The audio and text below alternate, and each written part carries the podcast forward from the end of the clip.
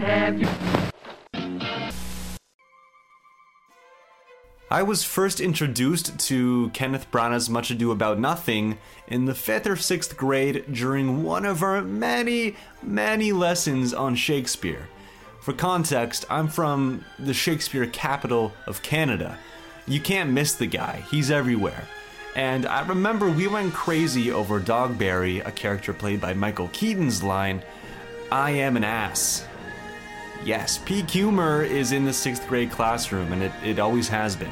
It's just how it is. Join me, won't you, as we look back on the 1993 adaptation of a Shakespearean classic. You're listening to The Rewinds with Raiden Broadhagen.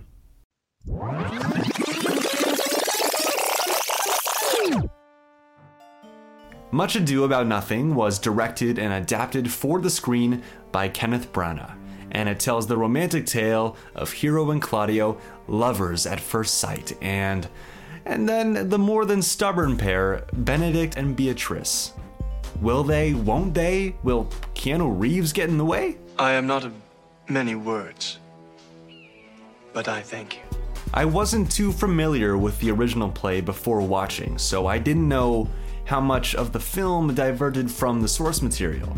Again, I hadn't seen the movie since before my voice cracked. But upon rewatch, uh, there was one specific scene where the women and the men are separately uh, bathing and changing and get, getting ready for the big get together. And uh, I wasn't expecting to see everyone just so naked. I mean, we watched this in school. Anyway, I'm sure it didn't change the story too much. Branagh utilized both the words of the script and the eye of the camera to stage a version of Much Ado never seen before. There is a lot to love about this movie, from the welcoming cottagecore tone of the beginning to the dance number ending that was just way ahead of its time.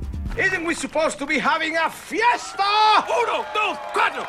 This comedy of errors garnered $43 million worldwide. Its initial budget was only $8 million second only to 1968's Romeo and Juliet. The 90s loved Shakespeare, and you can see his inspiration all throughout the decade. Just look no further than The Lion King. Long live the king. Branagh's intention with making Much Ado was to reach as much of the new generation as possible and expose the mainstream movie scene to Shakespeare. The 90s tested how modern moviegoers would feel about the bard's writing. Beginning with Much Ado About Nothing, followed by Baz Luhrmann's Romeo and Juliet, which updates the setting to present day while keeping the iambic pentameter. Then in 1999, 10 Things I Hate About You adapted Shakespeare's The Taming of the Shrew, updating the writing and getting rid of ye old English. I will bite my thumb at them, which is a disgrace to them if they bear it. I hate the way you talk to me and the way you cut your hair. I hate the way you drive my car. I hate it when you stare. Shakespeare was the first sitcom writer, I'm just sure of it. I thoroughly enjoyed the game of getting Benedict and Beatrice together. A plethora of rom coms, Pride and Prejudice, and even Bridgerton were all influenced by their banter. The whole script utilizes physical comedy really well, like Benedict uh, setting up his chair, and there's Dogberry pretending to be on a horse in every scene. The movie really picks up around the halfway point when Claudio is tricked into thinking Hero was being unfaithful. Would you not flirt? Or you can see her that you were made by these exterior shows! Theatrical plays really shouldn't be adapted to film, should they? I mean, the two mediums make for great storytelling, but they exist in completely different realities. The main difference is the audience's perspective. In a play, the viewer is able to look at whatever they want, whenever they want. But in film, directors place the camera where they want you to look. Branagh and his team pulled off a seemingly daunting task, and it went on to be one of the most successful film adaptations of Shakespeare's writing. I had rather hear my dog bark at a crow than a man swear he loves me. God keep your ladyship still in that mind, so some gentleman or other shall scape a predestinate scratched face. Although Much Ado About Nothing is very faithful to the source material, the time and setting of the story are left kind of vague for the casual viewer to watch without any homework on the side. For example, all the men in the film are dressed in military attire, meant to resemble the general time that the story was written in. The women are also dressed in pale, flowy dresses that suggest an Elizabethan setting, while their hair and makeup are completely modern. Come hither, Leonato. What was it you told me of today? That your niece, Beatrice, was in love with Signor Benedict? Much Ado was filmed entirely in Tuscany, Italy. This setting adds a beautiful aesthetic to the film. In the play, you as the audience member would be called on to imagine the setting outside of the stage.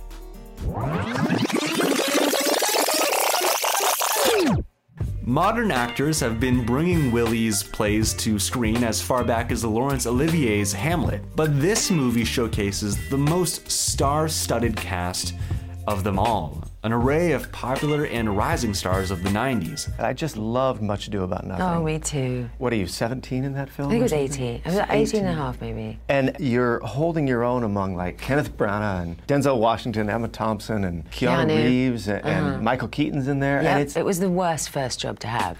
The banter between Benedict and Beatrice is such a highlight of the film. Kenneth Branagh and Emma Thompson were married at the time, making the chemistry on screen just that much more believable. A post Point Break and pre Matrix Keanu Reeves steps on set, coming fresh off of Dracula the year prior. You can see his role as Jonathan Harker bleed into Don John throughout the film. Come to think of it, I can't remember the last time I saw Keanu Reeves play a villain. So this was just so fresh and fun. Unfortunately, his performance wasn't received all that well. He actually won the Razzie Award for the Worst Supporting Actor of the Year. Tough luck, old chap. I am not of many words, but I thank you. And then there's Denzel, always in character as Don Pedro. Coming out of Malcolm X with Philadelphia opening December of 93.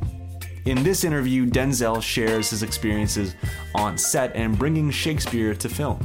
He's trying to make it a little simpler for the audiences to understand.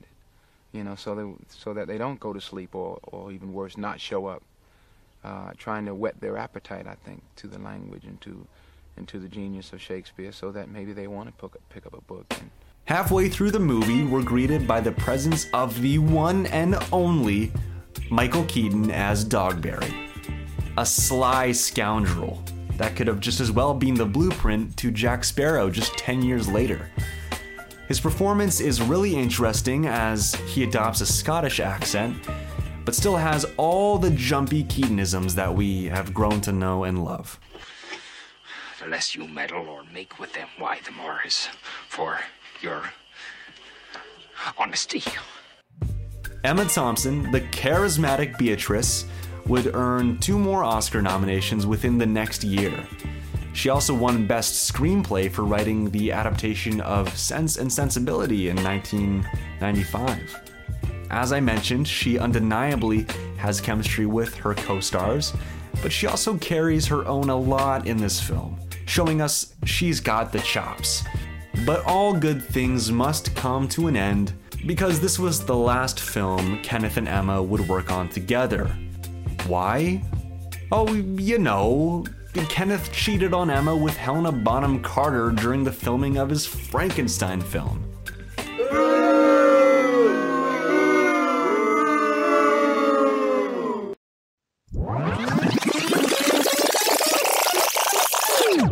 Let's talk about the Branagh in the room. Much Ado About Nothing was his fourth film as director and his second shot at Shakespeare after Henry V in 1989. As I mentioned, he went on to adapt Mary Shelley's Frankenstein with quite the scandalous production behind the scenes. Today, you can see his flair for the dramatic in Marvel's Thor from 2011, and more recently, Agatha Christie's mystery novel adaptations. This drink, I like it. I know, it's great, right? Another! Again, Branagh cut a lot of the historical references from the original, so the casual viewer wouldn't be alienated by the broader world of Shakespeare. This decision made the film feel more like fantasy than a historical period piece. In an interview with uh, Baltimore Sun, Branagh had this to say I wanted the film to reflect how relevant and contemporary Shakespeare is today. And as much as possible, I wanted the costumes to be rather vague. My most abysmal British accent just for you guys. I mean, in, the States, it's difficult enough to get people to read, period. But to read Shakespeare, you know, and like you said, unless you almost have to, or to watch it, you know, when uh, we're in a society that, you know, all we have is axe murderer movies and, you know, all that's kind of trash. The cinematography isn't anything groundbreaking, but the setting alone lends itself to some really beautiful shots. One of my favorite sequences was when Benedict and Beatrice confess their love to each other. The shots fade in and out of each other like a music video. It's a gleeful, cute, slow motion moment that was so funny, absolutely over the top, but I loved it. Swear and eat it. I will swear by it that you love me, and I will make him eat it that says I love not you. Phyllis Dalton designed the costumes for this movie, and she worked on several of Branagh's films. This one ended up being her final work. She had this to say to the LA Times You were maybe expecting to see it in the Shakespearean period. No.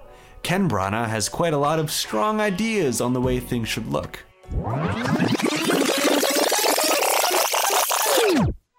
This year, Much Ado About Nothing celebrates its 30th anniversary. It's a charming piece of 90s nostalgia that I had a blast rewatching. Apart from a few 90s hallmarks, I think it holds up fairly well. I'm Raiden Broadhagen, and you're listening to The Rewind.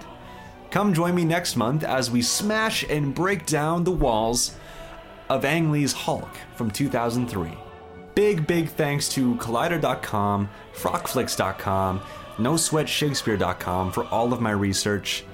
Thank you to Lo-Fi Architect, Big Bad Beats, and The Deli Jesus for all of my music.